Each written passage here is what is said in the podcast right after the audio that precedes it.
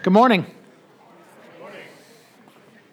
All right, we are continuing the series that we've been in for a little while now called The Life of Paul. And one thing I wanted you to know is when it comes to understanding what Paul did and the order that the events in his life, happened in, we have one primary source that gives us that. Anybody know what it is? The Bible. Okay, yes, more specific than the Bible. The book we've been preaching on for the past few weeks. Yes, Acts. Acts is the one primary source that we have on the life of the Apostle Paul and when he did this and he went to this city and he did that. Most everything that we kind of know trying to put his life in order is from the book of Acts. That's a book of the Bible that's written by Luke. However, there is another source, also within the Bible, there is another source that we have about Paul's life that supplements what we have in Acts. Does anybody know what that is? Okay, or what those are? Anybody know? Yes, the letters of Paul. So we have the book of Acts, which is written more like a biography, like he did this, he did that. It's written by someone else about Paul. But then we also have letters that Paul wrote at the time. And so those kind of supplement what we know that Luke said in order to figure out things that happened in Paul's life. Now, letters are not always as good as biographical accounts in telling someone's life story because they weren't meant to do that. Right? Letters are meant for someone to communicate something to whoever they're writing the letter to, not to be something biographical. So for instance, if I were trying to write a biography about your life, and imagine the only source material I was given is just 12 random emails that you have sent, okay? It would be very difficult for me to reconstruct your life story from it, right? If I was just given 12 emails that you've sent off, not even like 12 in a row, just like this one, and then one that's from a year later, and then these two, there was one in the middle, but you don't send me the one in the middle, just like 12 random emails that you've written, it would be very hard for me to construct the story of your life, as it would be with Paul if we did not have the book of Acts. However, the letters that Paul wrote do contain biographical information in them. So, for instance, imagine I'm trying to write a biography about your life, and I have like emails or texts that you've written. I'd be able to figure out something from that. Like let's say I had a text message of yours, and this is what you said. You said, that was a great concert last night, Josh. Thanks for going with me, okay? What would I be able to figure out just from that text? Well, I'd be able to look at the date of it and then realize, okay, you apparently went to a concert. Whatever date on the calendar is the date before that one, right? Because you used the words last night. So I know, okay, well, this person went on a concert on such and such a date, and they went apparently with somebody named Josh, and they had a good time. It happened in the evening because they said last night rather than the word yesterday. Like there would be things that I would be able to figure out from your life, from a text, even though the text didn't intend to be biographical. Does that make sense? Okay, so in the case of Paul, his letters in the Bible confirm several of the things that Luke tells us about his life. We read Luke's story, and then we look at the letters Paul wrote, and there are times where they match up, and we go, oh, he must have been doing that at this time, or oh, that matches this thing that Luke said in this other part, all right? But Paul's letters also include details about Paul's life that Luke leaves out. So what I want to do today is I want to take the 2.5-year time period that we have been covering for the last 3 weeks, okay, where Paul has been in what city? Ephesus. Yeah, Paul's been in Ephesus. The last 3 sermon titles, you may have noticed, like they were seriously lacking in creativity. Okay, I used all the creativity for the sermon, nothing for the title. The last 3 sermons were called Ephesus A, Ephesus B, Ephesus C. We've talked about what Paul was doing when he was in Ephesus. Okay, so what we've talked about these last 3 weeks, all of those passages combined, that's about a 2.5-year period of Paul's life. So I want to take that 2.5-year period. I want to add to it several more months because the next couple of verses in Acts talk about the next several months that happen. So we'll take the next several months plus the time we've been in, and we'll put it all together. It's going to be approximately a 3-year period. And what I want to do is we've already seen a lot of what Luke said happened. We'll look a little bit more at what Luke said happened, but then we're going to add to it details from Paul's letters that fill in events that Luke left out. So the title of the sermon is, What Else Was Paul Up To At This Time? All right, the reason why it's called that is because that's the question I'm trying to answer. We're looking at what Luke says, and then we're asking, what else was Paul up to at this time? And so that's the goal. So if you have your Bible, you can turn to Acts chapter 20, and we'll read what Luke says, and then we'll get into what else Paul was up to at this time. But let's start with our text for this morning, Acts chapter 20. It's going to be just 2.5 verses, very short text. I'm just going to read to you verses, Acts chapter 20, verses 1 and 2, and a little piece of 3. And that's going to be what we talk about as far from the book of Acts this morning. Here it is, Acts 20, verses 1 through 3. After the uproar was over. Let's pause there for a second. Those of you who were here last week, what was the uproar? Yeah, the riots, right? For those of you who weren't here last week, there was this guy named Demetrius. He was a silversmith. He was upset that Paul was going around and saying that the God that you worship is not represented by a statue. The statue makers did not like that. And so they were rioting. There were hundreds of people, perhaps, maybe thousands of people that were all rioting in the amphitheater in Ephesus. They were chanting and screaming.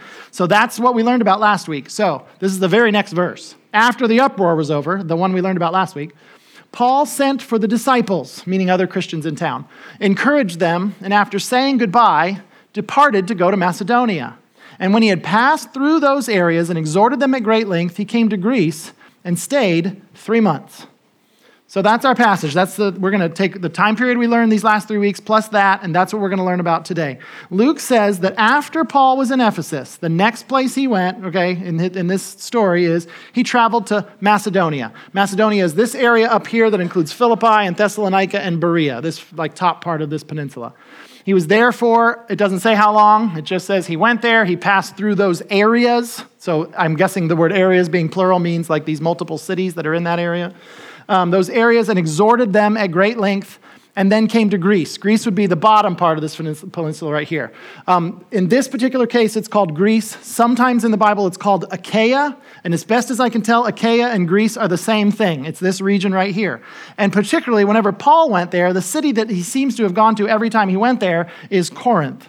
So I'm going to use the words Greece, Achaia, and Corinth basically as synonyms in this particular sermon, because two of them I think are synonyms, and the other one is the city in Greece that he went to every time. So that's where he went. So here's Paul. He goes from Ephesus over to Macedonia and then down to Greece or Achaia or Corinth. So that's the next thing that happens. When Luke tells the story, there are no significant details given, right? He travels to here, and Luke just says, he exhorted them at great length. And then what did he do when he got to Corinth? Right? He stayed, right? So that's all we have. This is what Luke says he did. He went, he stayed. But what we're going to find out is there were actually some very significant things going on at this time that Luke just doesn't tell us about. But we know from Paul's letters, there's some very significant stuff going on during this time that looks like he's just hanging out somewhere for 3 months. Now, this map is interesting because we didn't have it last week, but last week, and so I didn't draw attention to this, last week in chapter 19, verse 21, there's a place where Paul is talking and he declares his future travel plans. And he says, he's in Ephesus, and he says, I want to go to Macedonia next. After that, I want to go to Greece. And then after that, I want to go to Jerusalem. In fact, he says, I want to go to Jerusalem, and I want to pass through Macedonia and Greece and then go to Jerusalem. So the thing I didn't point out last week, well, let me point out first of all, do you see Jerusalem on the map? You want to know where it is? So it's not even on this map. Jerusalem's way over here, okay? Jerusalem's way over here off the map. So last week when Paul says, I want to pass through Macedonia and Achaia and go to Jerusalem, we didn't notice this because there was no map and a lot of us aren't familiar with the geography at the time, but maybe they would have noticed.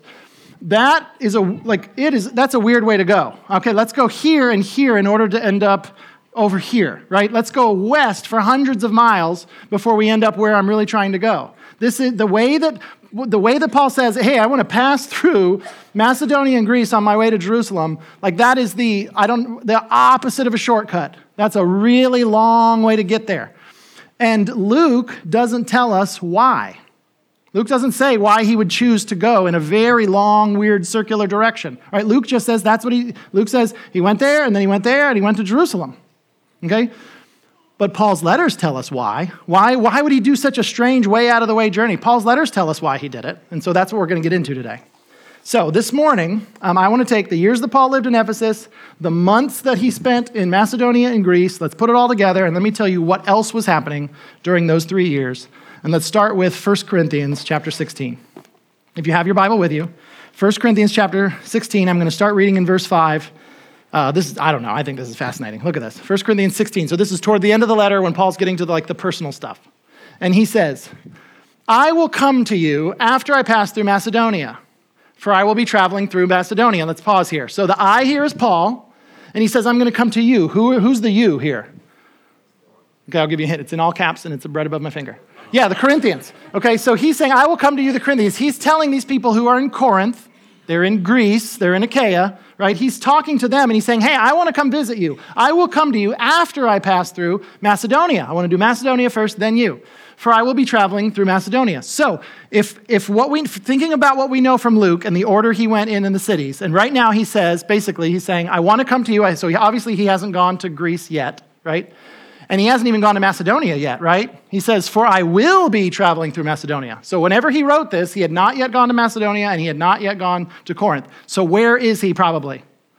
Ephesus. He's in Ephesus when he writes this. I mean, we would probably say the word probably at this point, but we're going to keep reading and find out it's not probably, it's for sure.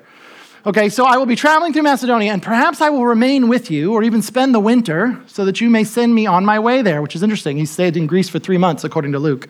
And here he's saying, I want to stay with you for the winter so that you may send me on my way wherever I go. I don't want to see you now just in passing, for I hope to spend some time with you if the Lord allows. But I will stay in, what's the word? Ephesus until Pentecost. We know where he wrote this. He's saying to the people, hey, I want to go to Macedonia next. After that, I want to come visit you in Corinth. But right now, I'm going to stay in Ephesus. So we know he's in Ephesus when he writes this. 1 Corinthians was written while Paul was in Ephesus. And you go, well, what is the big deal about that? I will tell you what the big deal about that is. The big deal about that is, first of all, we can take the words wrote 1 Corinthians and add it to the list of significant things that Paul did when he was in Ephesus. We don't know it from what Luke said, but I think that's a significant thing. He wrote 1 Corinthians when he was in Ephesus.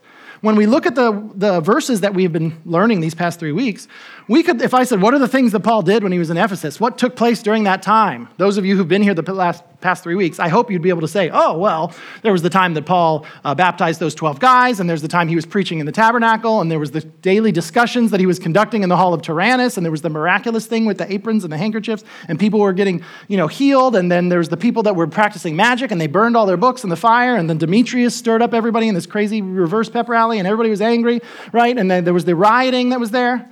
And so you'd be able to list, like, these are the things that happened when Paul was there. And now we can add to it, he wrote 1 Corinthians during that time period, okay?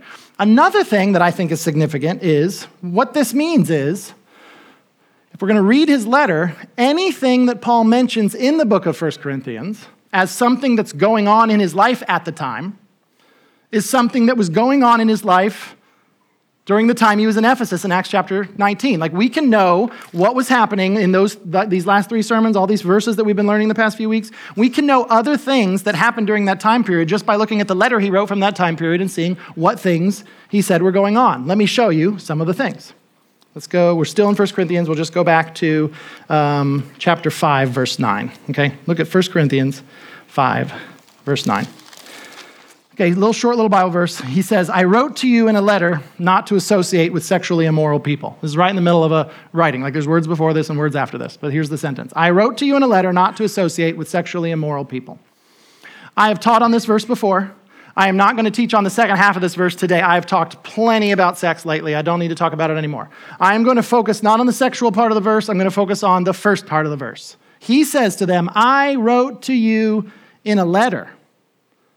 Okay, so what does that mean? He did, and if you read the rest of it, you'd see he's saying, hey, I wrote to you about this sexually immoral people thing, and now I say to you this, I'm clarifying this. So if he's writing a letter to them, and in that letter he says, I wrote you a letter, what does that mean?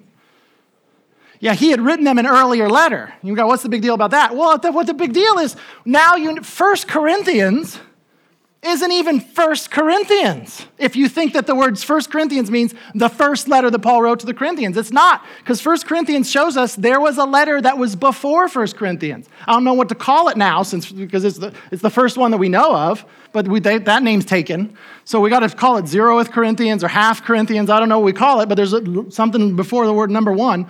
There's a letter that he wrote before he ever wrote the one that we have, right? Because he mentions that letter. So he'd already written them a letter. Now, look at chapter 7, verse 1. 1 Corinthians 7, verse 1. Now, in response to the matters you wrote about, it is good for a man not to have relations with a woman. Again, it's another sex verse, and again, I'm ignoring the sex part for now. I want you to look at the first part of the verse. Now, in response to the matters you wrote about. So now we know 1 Corinthians, right? It refers to a letter that he wrote them before 1 Corinthians was written. And then there's another letter that happened. There's a letter that they wrote him. So that means, at the very least, the letter that we have that we call 1 Corinthians is the third letter in a chain back and forth between Paul and the Corinthians at this time. So Paul's in Ephesus. He writes to the Corinthians. This letter reveals that they have this back and forth pen pal relationship that's at least 3 chain links long at this point. He wrote them, they wrote him, they wrote him. Could be more than that. He wrote them, they wrote him, he wrote them back. We know that much at least. Could be more, but we at least know that there's 3 at this point. He's in Ephesus. He writes 1 Corinthians, and in these letters that he wrote, he writes to them about sex, obviously, because he says in the last letter, I told you this. He writes about it again in this letter, okay? So he gives them instructions about sex. He also gives them instructions about divisions in the church and immaturity in the church.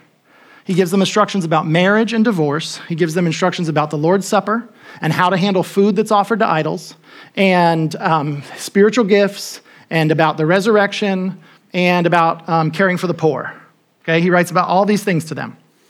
In other words, while Paul was pastoring Ephesus in person, he was sort of pastoring Corinth by mail. Do you see that? All right. Next, Paul travels to Macedonia, okay? Paul travels to Macedonia. The region there is where there's Philippi and Thessalonica. Okay, that's what Luke says that he does next. And what it looks like is, it looks like Paul writes the book that we call 2 Corinthians. Okay, he wrote that book, as best as we can tell, from Macedonia, okay? So he travels from Ephesus, comes up here, so he's already written them letters, like they've already been pen pals here, all right? And it looks like he travels up here, and then now they're pen pals here, okay? How do we know this?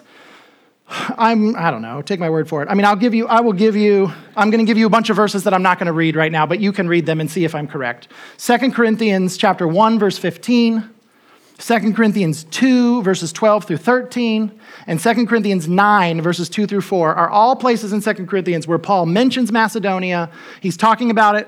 It sort of sounds like he's there as he's talking about Macedonia. He even talks about the fact that, I'm going to come visit you soon, and I'd like to bring Macedonians with me. What if I bring some Macedonians with me? So 2 Corinthians is written like he wrote it to these people from up here.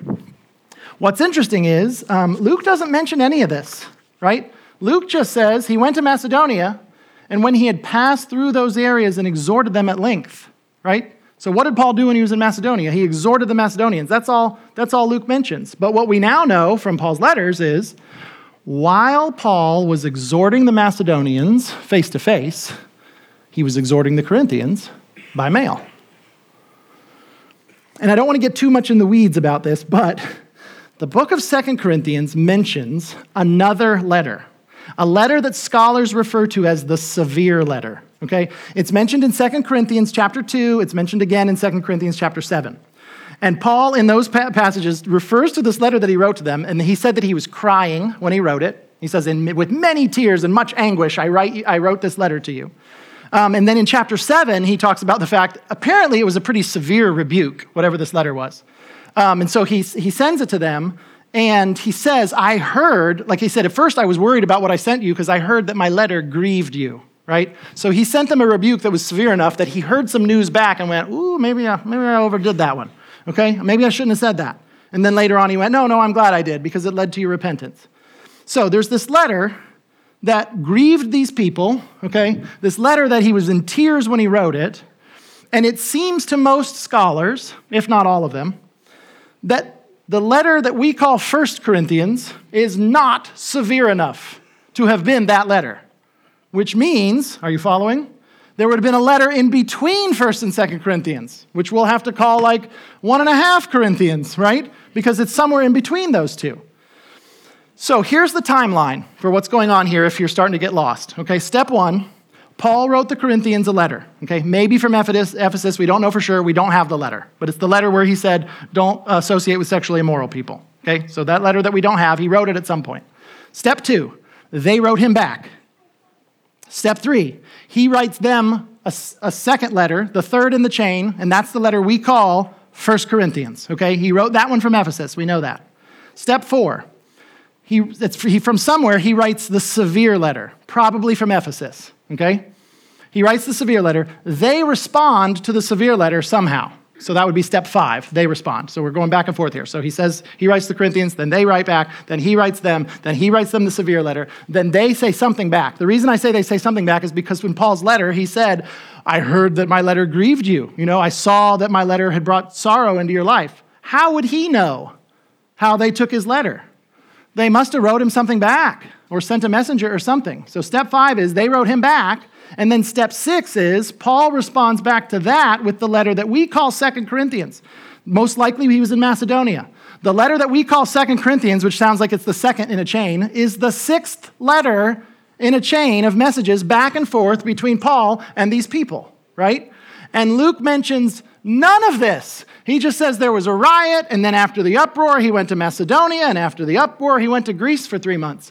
But all of that stuff I just described to you is all stuff that was happening in the background during this time period. So finally, Luke gets to Greece, right? He passed through those areas, he exhorted them at great length, and then he came to Greece. So he finally comes down here to Corinth.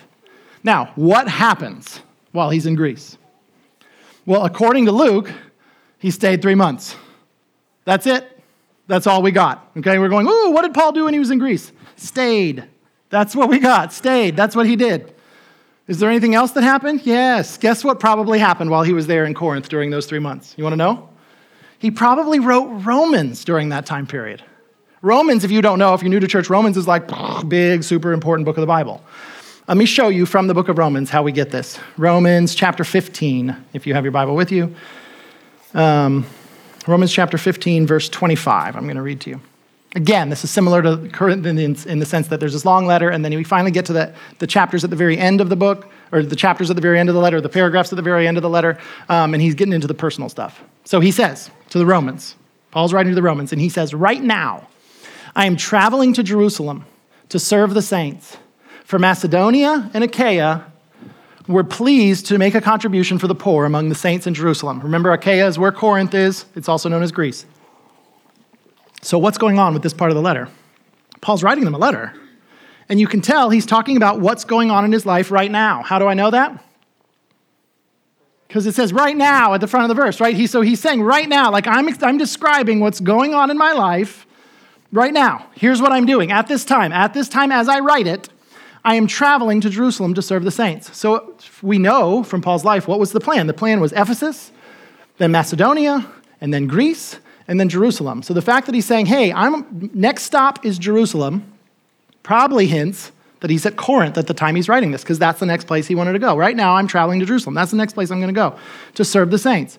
For, now look at this, Macedonia and Achaia were pleased to make a contribution for the poor among the saints in Jerusalem, meaning he's already been there. Like I'm traveling to Jerusalem next because I've already been to Macedonia and got some money from them, and I already went to Achaia. I'm guessing that this is probably toward the end of the 3 months that he's there. Like as he's about to leave, he writes this, is my guess.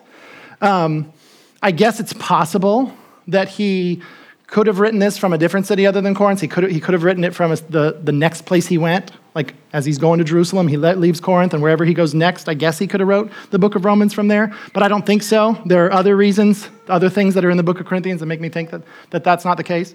But you can tell he's gone there, and now he's going to Jerusalem. So what we can get from this verse is, number one, Paul was probably in Corinth when he wrote Romans. And number two, and this is big, we now know the reason Paul took the long way to Jerusalem. Remember how I was like, why would he go over here and way over here and then way over here? Now we know. He was collecting money. The reason why he was in Ephesus and he said, I need to pass through these cities that are nowhere near Jerusalem before I go to Jerusalem, is he was collecting money. The churches in those areas in Macedonia and Achaia were pleased to make a contribution for the poor among the saints in Jerusalem. What was happening at this time? Why did he take that big, long, circular route? He was fundraising. He was fundraising in Macedonia and Achaia for the poor people in Jerusalem. So, if I could have my map back up real quick. All right. So here he's in Ephesus, and he goes this way. Now he's in Corinth at this time, right? So, where is Rome? Anybody want to know where Rome is? Way over here, off the map. Okay, so Rome's off the map over here. Jerusalem is off the map over here. While Paul is visiting and pastoring Corinth, he is simultaneously teaching the Romans by mail and fundraising for the poor people in Jerusalem. Multitasker, right? He served God in multiple ways. And so since this series is called Life of Paul, and since all of the stuff that I'm telling you today could be learned from Paul's letters, I wanted you to know that all of this was going on in the background. As we get to this part of the book of Acts, and it says he passed through those areas and he went to Greece, I want you to know all of this stuff is going on in the background as Luke is powering through this story. Now, someone might ask, okay, Mario, thanks, that was a nice history lesson. What does any of that have to do with our lives? And I will tell you, at first, I didn't know how to answer that question. I thought through this week. I was talking to my wife about it, and I just felt like I'm supposed to tell you this, like what I told you today. We're in a series called Life of Paul. I am aware of what's going on in Paul's life during this 3-year period, so it's my job to report it to you, right? I don't know how it applies to your life. I'm just supposed to tell you it. But then my wife was like, you're not supposed to tell people things that they can't apply to their lives. And so I'm like, okay, well, I don't know what I'm supposed to say. And it is good. It's good for you to know this history behind it because it helps you to understand the Bible better. But I was thinking about it, and this is what I decided to go with as far as how does this apply to your life. And the thing I'm about to tell you is something I've thought before. It is something that I've taught before, specifically when thinking about the idea of what Luke included and what he left out when he wrote the book of Acts. So let me explain it to you. I think it's safe to assume that as Luke wrote his account of the early church, he did not know that 1 and 2 Corinthians and Romans would become the bestsellers that they are. You agree?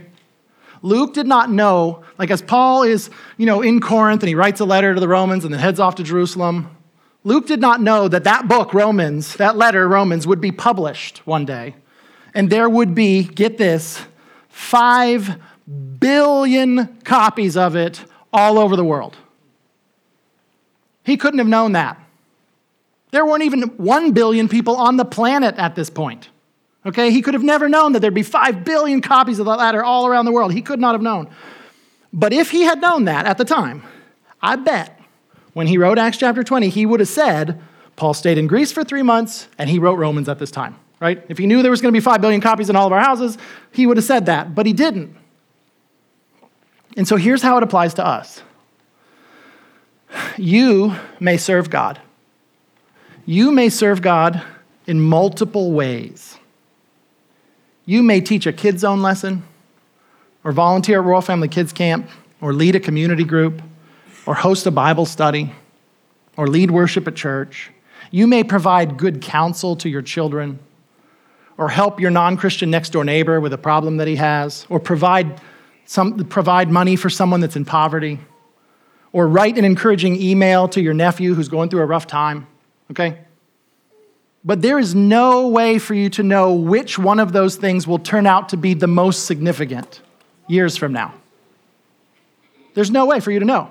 You don't know the future. You don't know how God will use what you offer him. You don't know how God will use what you do in his name. Luke didn't know that Paul writing 1 Corinthians would turn out to be a bigger deal than the Ephesians riot. That's my guess. Because at the time, you can imagine, at the time that it was happening, if you're there and you have a friend and you've heard these stories of what's going on, this guy's in Ephesus, and there was this riot, and there were thousands of people that were chanting and screaming, and they were all angry at Paul. And also around that time, he wrote a letter to someone. And you're going to report what happened. You'd talk about the riot, wouldn't you? But 2,000 years later, it's interesting to me that, 1 Corinthians is a big deal. Every Christian I know has heard of 1 Corinthians. Even non-Christians I know have heard of 1 Corinthians, but hardly anyone I know knows anything about the Ephesian riot. It turned out to be a bigger deal, but Luke didn't know. Paul probably didn't know that either as he was writing a letter. He's just trying to help the people, right? They were asking him questions about sex. He's responding and sending off his letter. He doesn't know. There's no way he could have imagined what the future held. And you can't know. You can't know how your ministry and your serving of God will play a role in God's plan for this world years and years from now. You can't know. So what do you do? What do you do when you can't know the future, right? If we knew the future, we could try to engineer our lives to bring out certain outcomes like they do in time travel movies, right? But you can't. That's not a thing. So what do you do in light of the fact that you don't know the future? I think you do what Paul did at this time period in his life. Serve God in multiple ways if possible, doing the best you can, and trust God for the results. Serve God in multiple ways if possible, doing the best you can, and trust God for the results, knowing that the results may not even become obvious during your lifetime. And so let me end with just briefly, I want to give you two scripture passages that I think serve as points of application regarding this. The first one is James chapter 4. Let me read it to you. James chapter 4, starting in verse 13. Look what James says to do. He says, "Come now, you who say, today or tomorrow, we will travel to such and such city and spend a year there and do business and make a profit. You don't even know what tomorrow will bring, what your life will be. For you are like smoke that appears for a little while and then vanishes. Instead, you should say, if the Lord wills, we will live and do this or that." So he's saying, hey, as you live your life, don't live your life like you know the future. Don't live your life, well, I'm going to do this, and then 1 year from now, I'm going to do this, and I'm going to make this happen, and then this will happen, and the way I'm going to react to it is I'm going to do this. I've planned out my whole life. You have no clue what next year holds. You have no clue what tomorrow holds. Instead, we should say, God's the one in charge. Whatever he allows, whatever he permits, whatever he causes, that's what will happen. And in fact, that's what we want. Whatever the Lord's will is, that's what I want to do. Not my will for the next 10 years, his will for the next 10 years. And the other verse that I wanted to show you, and this one just so happens to come from the book of 1 Corinthians. 1 Corinthians chapter 15. I'm going to read you verse 58, but I want to give you the context before I do. 1 Corinthians chapter 15, the whole chapter is about resurrection. It starts talking about Jesus' resurrection first. Then it talks about the resurrection of God's people one day when Jesus comes back, that people that believe in Jesus will come back to life and then live with God forever. And there's a place in there where he talks about how when Jesus comes back, people who trusted in Jesus will be brought back to life. And it says that those of us who are mortal, meaning like able to die, will be clothed with immortality. That there's coming a day when Jesus comes back and he's going to take people who are able to die and turn us into people who cannot die. And then we will live with God forever. And he says, at that point, death will be defeated. And then he says, but thanks be to God who gives us the victory through our Lord Jesus Christ, that we will have victory over death one day because of what Jesus did. Jesus died on the cross for our sins in our place so that we would not have to experience eternal death. Jesus rose again from the grave so that he could raise us again from the grave, that there is an eternal life. And so in light of that, he then says this. So this is 1 Corinthians 15, verse 58. He says, therefore, and the therefore is referring to what he just said before. Because Jesus is going to come back and bring us back to life and we're going to live forever. Because that's true, my dear brothers. Be steadfast, immovable, always excelling in the Lord's work, knowing that your labor in the Lord is not in vain. It's going to matter. It's going to matter 1,000 years from now. Now, here's the thing. If you just live your life, if this is the way life works, is you're alive and you live for as long as you can, and then you die. And then after you die, you stay dead. As atheism would teach us, right? And probably not just atheism. There's probably other worldviews that would say the same thing, okay? If life is just you live, and then you die, and then you stay dead, then it sort of doesn't really matter in the long term what you do with this life, especially the way it affects things after your lifetime. You won't even be there.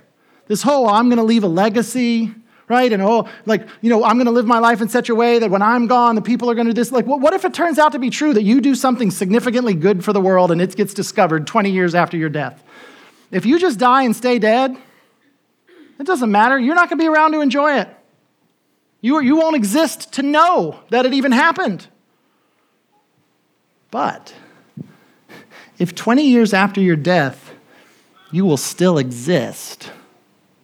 If there's coming a day where God undoes death and we live with him forever because of what Jesus did on the cross, then you could say that excelling in the Lord's work is not a waste of time. Excelling in the Lord's work is important because you can know that your labor in the Lord is not in vain. It'll matter 1,000,000 years from now.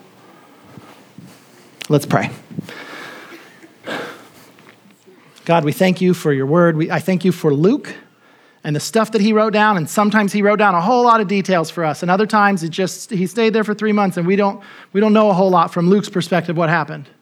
I thank you that we have the letters of Paul and we can figure out other things that we wouldn't otherwise know. So I thank you that you've not left us in the dark. You've revealed a lot of things to us that we need to know, and we thank you for that. I pray for us as a congregation. I pray that we would not be people who live arrogantly as if we control our futures. And I'll just do this and then this and then this because I know everything that's coming in my life. We don't know. And so we humbly submit ourselves to you. We say, we don't know what the future holds, and we believe that you do.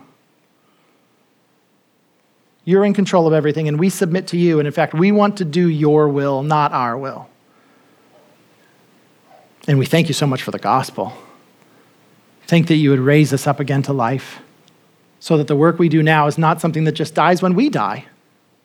And who cares? And everybody forgets it. No, we can excel in your work, not even knowing for sure which things are a big deal and which things are a small deal. We won't even know it probably in our lifetime in a lot of cases. But we can know that serving you matters, and it is not a waste of our time. And so we thank you for that. And we love you, and we thank you for the gospel. Thank you, Jesus, for eternal life and rescuing us from our sins and judgment. I pray you'd use the words that we learned today to shape us into the kind of people you want us to be, that we believe what we should believe, that we do what we should do, that we feel the way we should feel. It's in Jesus' name I pray. Amen. 2 Corinthians 15 says, "But thanks be to God who gives us the victory through our Lord Jesus Christ." That is good news.